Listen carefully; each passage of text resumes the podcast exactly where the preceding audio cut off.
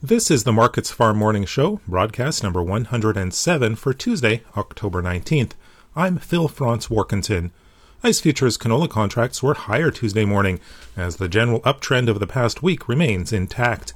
Canola up 3 to over $9. November up 7 at 10 now at $728.20 per ton.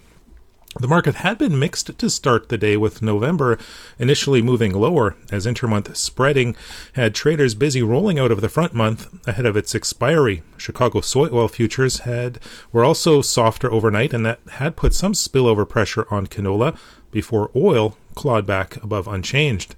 Malaysian palm oil futures were down overnight, which was a bit bearish, but European rapeseed is higher. Chicago soybeans are also up Tuesday morning. Tight supplies and the need to ration demand remained supportive for canola as well. In the U.S., activity is mixed, but the bias higher in uh, most of the grains and oil seeds now. Soybeans posting the largest gains, up 7 cents in the November contract at 12.29 per bushel. The U.S. soybean crop was 60% harvested as of this past Sunday. That's slightly off trade expectations, but still up 5 points from the average for this time of year.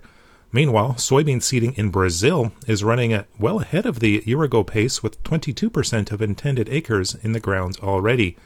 Weakness in the US dollar today is supportive for soybeans as that makes exports more attractive for global buyers.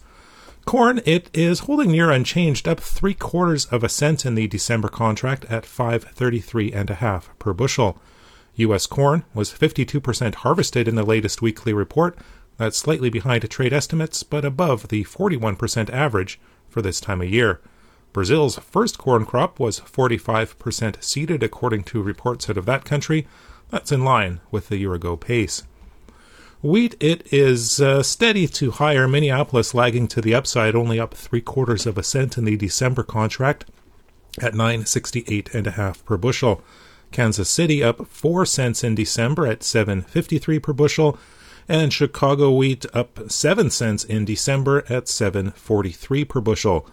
The U.S. winter wheat crop was 70% seeded as of this past Sunday. That's right in line with the five year average. Reports out of Russia show exports are down on the year, uh, which was a bit supportive. That's a look at the ICE futures and U.S. markets for Tuesday, October 19th. In Winnipeg, for Markets Farm, I'm Phil Franz Warkentin.